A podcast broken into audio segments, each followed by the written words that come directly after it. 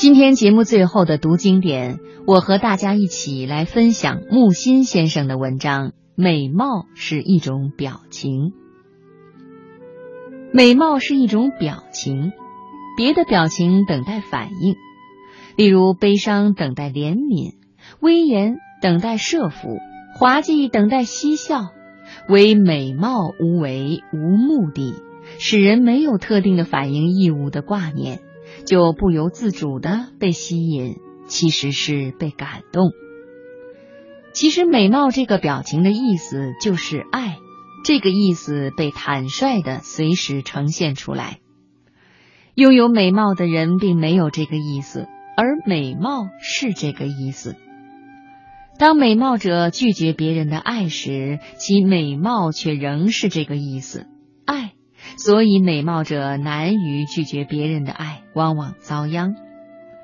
用美貌这个鲜艳的基本表情，再变化为别的表情，特别容易奏效。所以呢，演员总是以美貌者为上选，日常生活中也是美貌者占尽优势。那变化出来的别的表情，既是含义清晰，又反而强化了美貌。可见这个基本表情的功效之大，鲜艳性之肯定。美貌者的各种后天的自为表情，何以如此容易感动人？因为其实已被鲜艳的基本表情感动，即之是程度的急剧增深，或者角度的顺利转变。美貌的人睡着了，后天的表情全停止，而美貌是不睡的。美貌不需要休息，倒是由于撤除附加的表情，纯然只剩美貌这一种表情，就尤其感动人。故曰睡美人。人老去，美貌衰败，就是这种表情终于疲惫了。老人化妆整容，是强迫坚持不疲惫，有时反显得疲惫不堪。老人睡着显得更老，因为别的附加的表情衰而褪去，只剩下衰败的美貌这一种惨相。美貌的废墟不及石头的废墟，在脸上接替美貌再光荣一番，这样的可能有没有呢？有，是智慧，很难，真难。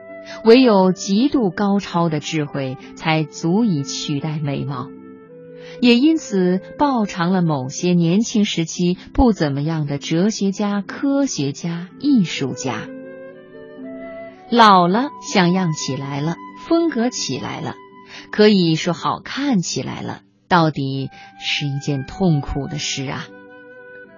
那些天才当时都曾与上帝争吵，要美貌。上帝不给，为什么不给？不给就是不给，争得满头大汗，力竭声嘶，只落得样样然拖了一代天才下凡来。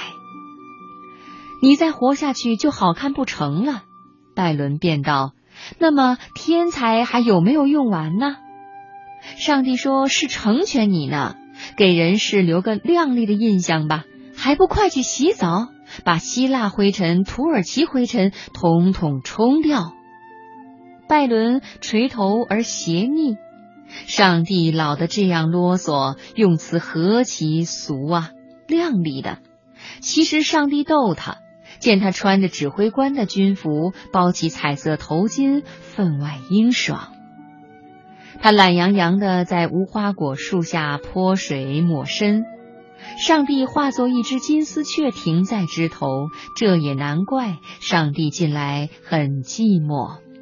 拜伦叹道：“哎，地下天上，瘸子只要漂亮，还是值得偷看的。”树上的金丝雀叽的一声飞走了。